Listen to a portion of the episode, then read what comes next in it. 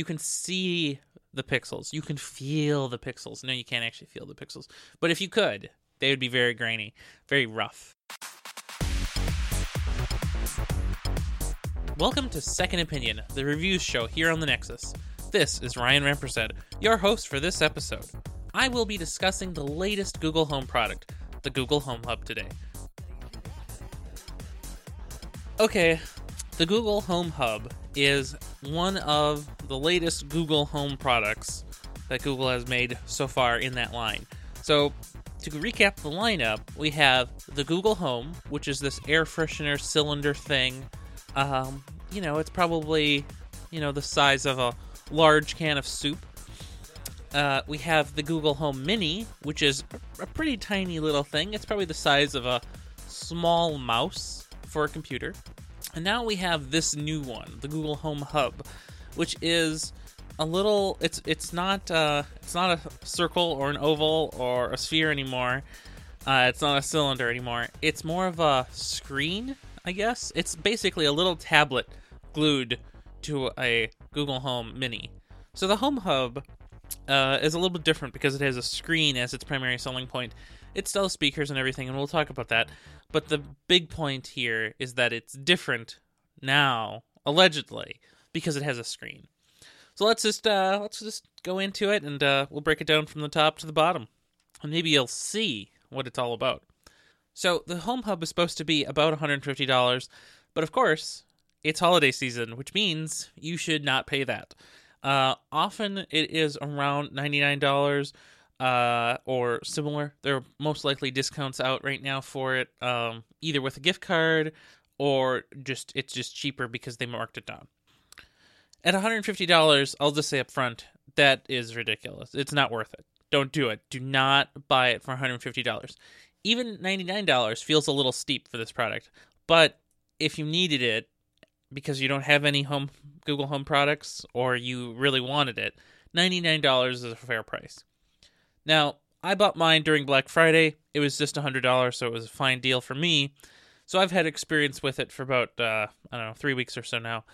When I was shopping, I also saw the Google Home, the air freshener model, for around $80. And it's just, it's insane that that product, which is what, maybe three years old now, is still being sold for so much. And it does so little still. But that's that's a topic for another day. Let's talk about what this model has that makes it different. And I mentioned the screen, and so let's talk about that. It's a fairly small screen at just seven inches. Now the Google uh, Nexus Nexus Seven, you know that was seven inches, but this feels a lot smaller. Um, it's locked into a uh, landscape mode, um, and really it looks smaller because you're so much further away from it. Um, so typically you have it on a, a table or a side shelf or you know somewhere out of the way. You're not going to put it on uh, your dining room table. It, it's kind of in the way if you do that. You're going to put it somewhere where some uh, knickknacks might be hanging out. So you're not really going to be looking at it up close which makes everything seem so much smaller than it really is. You're going to be looking at it at least an arm distance away if not more. And you might be even looking at it from across the way, um, which is not maybe across the room, but a fair distance from it. So it is just small at 7 inches. It has a pretty low resolution when you look at it up close. You can see the pixels. You can feel the pixels. No, you can't actually feel the pixels. But if you could, they would be very grainy, very rough. Um, usually that's fine though because you're a fair distance away, like I mentioned. But it's okay. It's it's not it's nothing nothing to write home about. The screen itself is seven inches, and it is a glossy seven inches. And how does a seven inch screen ref- reflect so much glare? I, I don't know. But it is at such an angle, which is fixed and you cannot change, that almost every light in my house, no matter where I where I tried to put it, will basically just shine glare right back at me from it. So at night it's fine because all the lights are off, but during daylight well, I guess during lighting time, so after daylight but before all the lights are off, it is just just darkness and that's when it looks the best. So, it's very glossy and you should you should you know, not put it under a lamp if you're going to have the lamp on all, all, the time.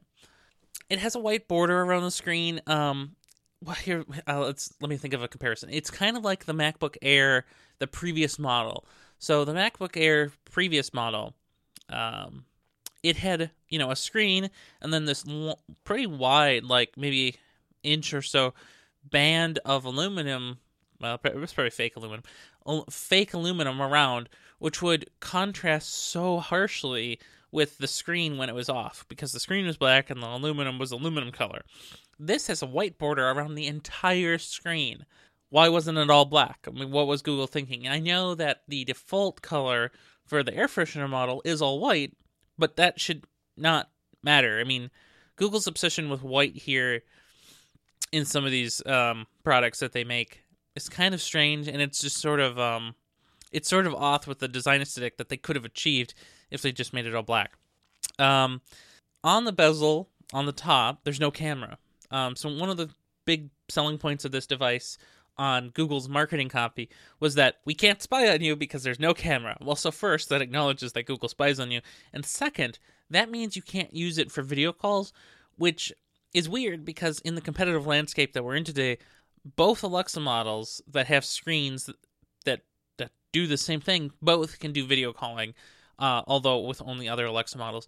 Google doesn't totally understand what they're doing with any of their products, so it is forgivable here, and also nobody should be using Google for video calling. You should use a real device for that. But it is sort of a weird admission. Now, instead, at the top, there are three dots. Um, two of those things are microphones. Uh, so I'm not totally sure why Google decided to put two microphones that close together. Um, if they've been f- spaced further apart, I would have thought that the noise isolation could have been um, a little bit more robust, but I'm not an audio engineer. Ian is. Um, it also has an ambient light sensor, um, which is kind of cool because that way it can tell uh, if it needs to get brighter or darker um, automatically. So it's kind of like a phone in that regard, or, or just just uh, just a smart display. My house apparently is always dark. My Google Home Hub thinks because it dims the display down to like the lowest level it can all the time. Now you can override it, and we'll talk about that in a bit. But it's sort of, uh, you know, I've always had a hard time with ambient light sensors. They're not always tuned very well, so you have to be careful with those. Um, one final note on the screen, um, barring what's on it, because we'll talk about that. Imagine if the screen were OLED. Ooh, the burn-in would be insane. Okay, let's talk about the audio. It is a Google Home, so it's still all about audio, at least for now. So it still talks back to you. You can say, "Hey Google," and it will, you know, answer your question and quiz you and do whatever you would normally have it do. So that's good. Uh, the model I had um, was the white and charcoal version. So it has a front, white front, and a charcoal fabric base the the the charcoal fabric like it looks great. I mean, if the whole thing could have just been fabric, that would have been cool. I mean, it looks great. Um, but the front bezels should be black to match. Um, this isn't about audio, but seriously, Google, your speaker is the right color, but the actual screen, the thing people see, was the wrong color. The audio levels seem good enough for what I do. Uh, I don't watch music and I don't listen to TV, so I, I don't know I can't give you an objective opinion on that. But when I ask questions, it does seem um, at whatever volume I have it set at that feels right. It feels like it can hear me and I can hear it just fine. And for some reason, it almost seems like it has a little bit better volume control than the um, the minis. I think they only have like five volume levels, whereas this seems to have a few more. Um, and and while the air freshener model has I don't know, maybe like nine levels, ten levels. That one's levels are so uh, logarithmic. It seems like that it doesn't. It's not uh, intuitive enough for me. But again, I, I don't I don't watch music, so if you're using it for that, um, I don't know. Maybe don't buy this and just buy real speakers and uh, I don't I don't even know what they call the Google Music Cast anymore. So there are some other hardware things we can also mention here. Um, there are volume rockers on the side, so you can turn up and down the volume, uh, which is, you know, nice that it's a physical button and you don't have to slide across the fabric base. Um, sort of interesting that they went with this approach this time. Probably a little bit more intuitive that there's a physical button for that. There's a microphone cutoff switch at the top back. According to Google, um, well, according to material that Google didn't put in their marketing copy, but that others put in their uh, write ups, allegedly this cutoff switch is hardware based so that there's a physical connection created when that switch is on and it is just cut right off. So if the switch is off, it cannot listen to you at all. Um, so that's cool. Um, so this is an interesting thing, and I and I wanted to complain about this. So this is the last hardware piece because really there's not much to write home about here with the hardware of this. It has a screen, it has a speaker in it, and it has internet connections. That's pretty cool. But here's a weird inconsistency, and Google loves inconsistency. Mm, some of the other Google Home products use USB for power. So, for example, both Chromecasts use USB for power. They don't use USB C, they use micro USB. Okay, fine. You know, they're legacy products. USB C might be three cents more expensive, but it's okay. I, I get it. Um, the Google Home Mini, though, uses USB C. The original Google Home uses a pin connector, and this uses a pin connector. They don't use USB at all, any type.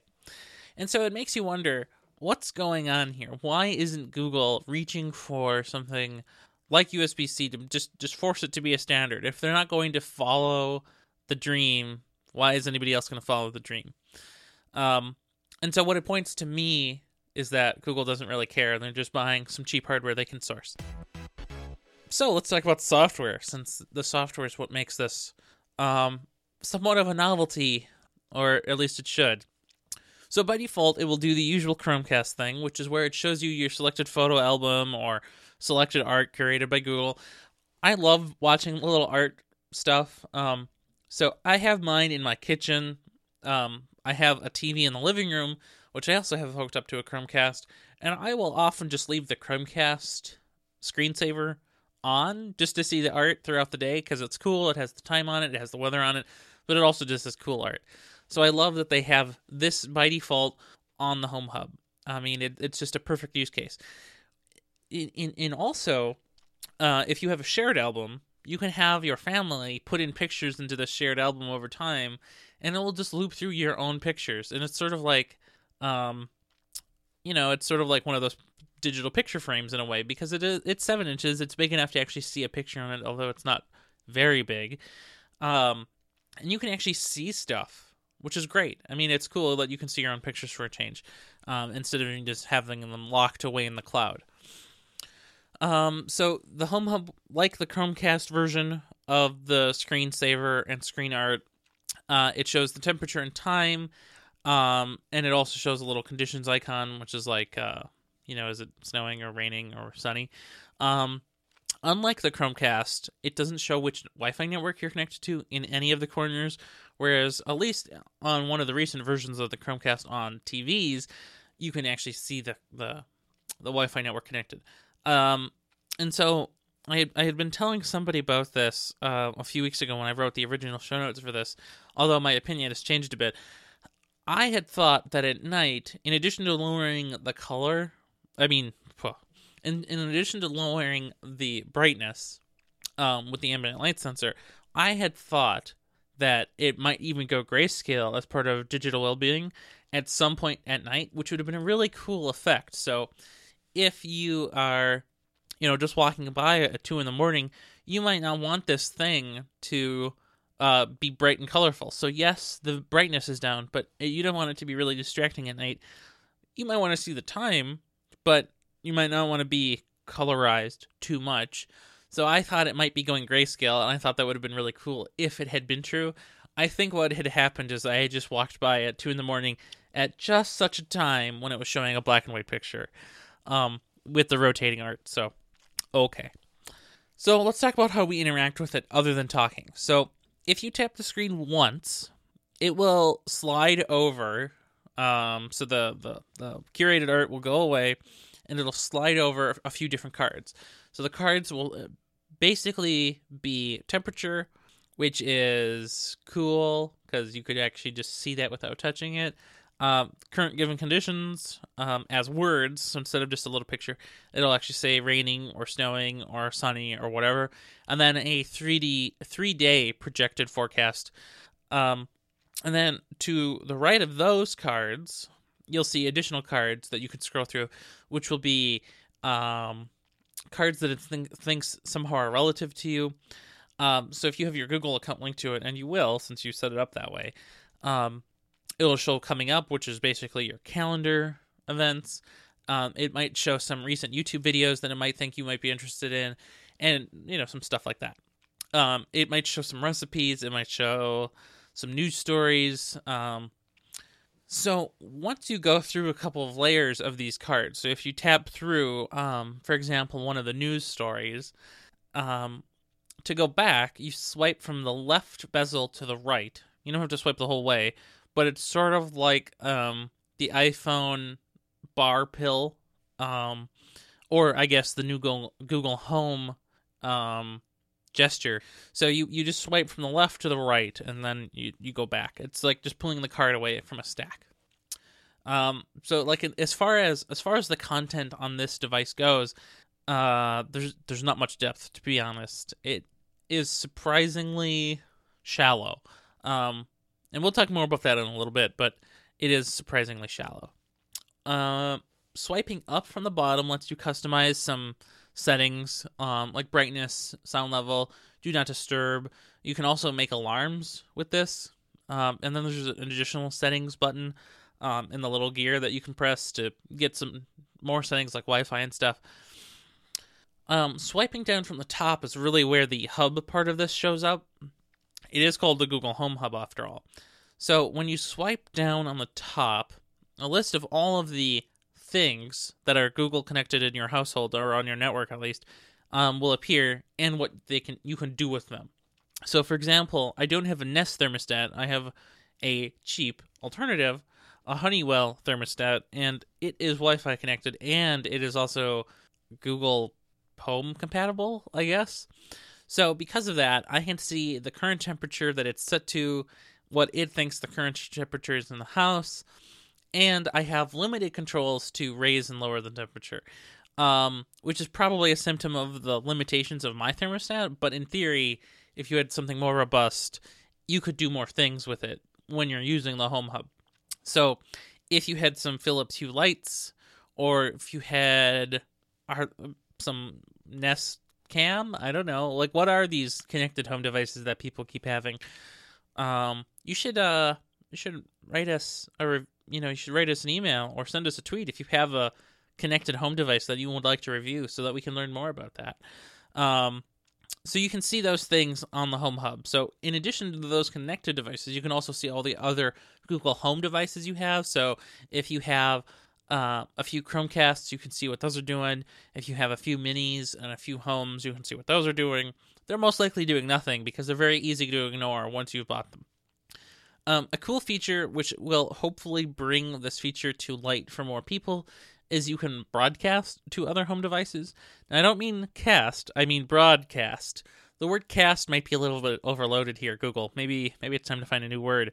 Um, this is a feature where you can say broadcast, and then it'll basically record what you say until you stop saying things, and then just relay them to all of the other devices, or in the uh, in the, in in this case, the ones that you select. So that's pretty fun. I like that. You can cast media, music mostly, to other home devices, so you can use this as a way to start music up somewhere else. I'm not entirely sure if this is useful.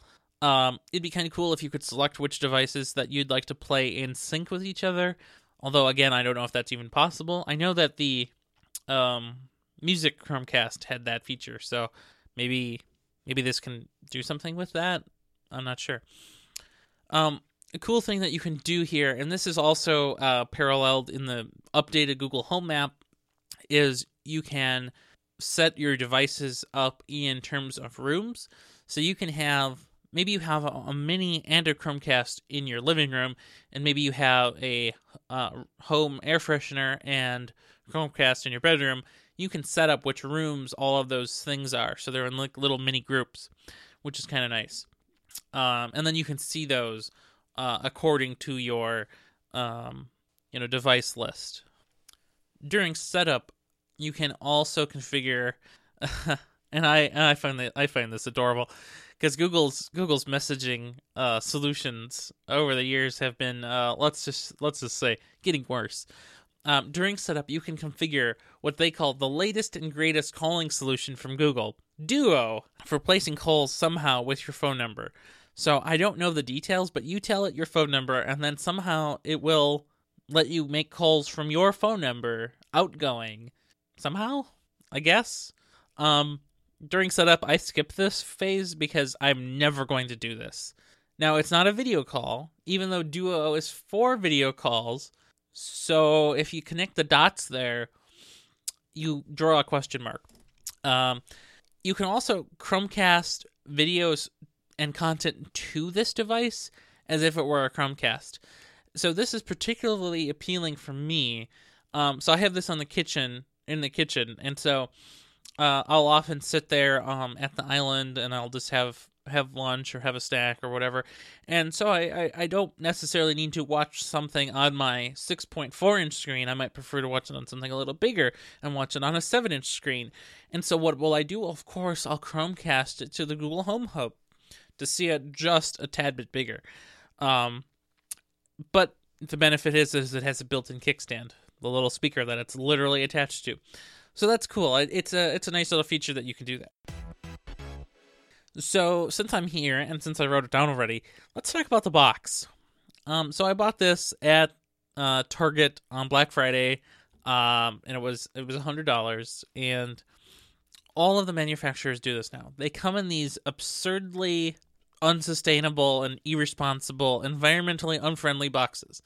So, okay, why does Google and every other manufacturer insist on using these boxes? Sure, there's some material in these boxes to, to provide some protection during shipping and store stacking. This box has double the cardboard because it has a sleeve box and then it has an internal box, and everything inside is colored cardboard and it all feels wasteful I don't remember if there was any um, plastic in the box anymore. I've since recycled it responsibly, but just just stop it. Just don't don't do that. Just just provide me a box. It can yes, the outside can be printed, but the inside doesn't need to be fancy. I don't need anything inside. Just give me the product and don't put any paperwork in it and just give me the product. Overall, let's talk about the Home Hub. So it's new it's cool. It's the first Google Home product with a screen from Google. Let me stress that. There are other screen Google Home products out there. The ones that come to mind, of course, are the Lenovo Smart Displays. So there's there's an 8-inch variant and a 10-inch variant. Now the 8-inch variant is just too similar to the Google offering at 7 inches. And ironically though, the Lenovo Smart Display has a black bezel and a front facing speaker, and it's also $150. So it's almost like Google made a more expensive but worse product. Hmm. So, but barring that, the real kicker is that there is a Lenovo Smart Display 10 inch version for $200. And while that is significantly more expensive than the $100 that I paid for the 7 inch Google Home Hub on Black Friday, $200 is is expensive, but at 10 inches, it's almost actually big enough to use as a screen that does something in your life. I mean, it's not so small that you can't see it and then you have to get up so close to it. But here's the thing it doesn't do anything. If you just wanted a little screen Google Home, this is it. This is what you should buy. Don't buy the other ones because they're just they they they they cost too much. Also, they're made by Lenovo, so you don't know what kind of spyware is on them now.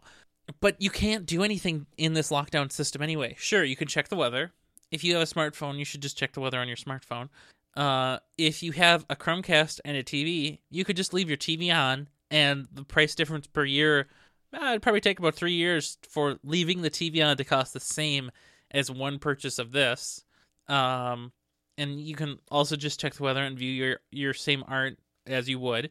It sounds fine, but if you were really concerned about audio quality, you could just buy the Google Home for audio, or I mean the the Chromecast audio, and then just attach it to speakers. If you wanted a smart frame, well, to be honest, this is a great smart frame because you know smart frames that are worse cost seventy dollars or so, and this is actually connected to a service that you might actually have pictures on already, and it has an interface that isn't basically aberrant to use. But I think what it comes back down to for me is you can't do anything in this lockdown system anyway. What what does this get you that a smartphone or a tablet on the counter or a smartphone in your pocket or a computer on your desk or a laptop uh, on your other desk what does this get you that those others didn't get you? Really the final part of this question is what does google home do for you that you couldn't do some other way better? So you can talk to google home? Yeah you can. Half of the time when i ask it a question it eventually just says to me sorry i can't help you with that right now. Because it doesn't understand that some questions aren't you know as simple as how far is it to the moon? Some questions are a little bit more in depth. Uh and and you know for some for some things that's fine but when we're trying to say that these products are revolutionary or interesting but you get roadblocked so quickly with them as soon as you get down to the point of trying to use them eh, what's there the other the other thing that I would say is isn't it amusing that this is the Google Home with a screen, but there's no browser. Sure, you can read some news stories here and there. Who picks the news? Google picks the news. Who picks the YouTube videos you watch from on device? You don't pick those videos. Google picks those videos. Can you search for more videos? Well, kind of. You can search by voice. Can you type? No, you can't do that. So there's there's a lot of locked downness that is in the system even though it has a screen and you have the opportunity to use more than a voice system there's just there's just not much there. So $99 is the most i would pay for this. If it's $129 and you're dying for one sure i guess you can i, I guess that's okay. But really and and promptly consider if you even need one of these google home products. They don't do anything. I use mine for I use mine to control my TV. I don't use it for really any of the Google capabilities at this point. I sure I'll ask it for the weather sometimes. I could just use my phone if I didn't have one. Um, but controlling the TV is wonderful with this. You know, you can just say, "Hey Google, stop living room," and it'll turn off your Chromecast stream on living room, and you don't have to fiddle with the remote. It's great. What a feature. But do we need it? That's the question this has been an episode all about the Google Home Hub. I am Ryan Rampersad, and you can find me just about everywhere, but especially on the Twitter at RyanMR, and of course on my website, ryanrampersad.com. This episode is registered under the Creative Commons license. Share alike and enjoy. You can follow us on our subreddit at reddit.com slash r slash the Nexus TV, and of course, you can also support us on Patreon at patreon.com slash the Nexus TV. Have a good one.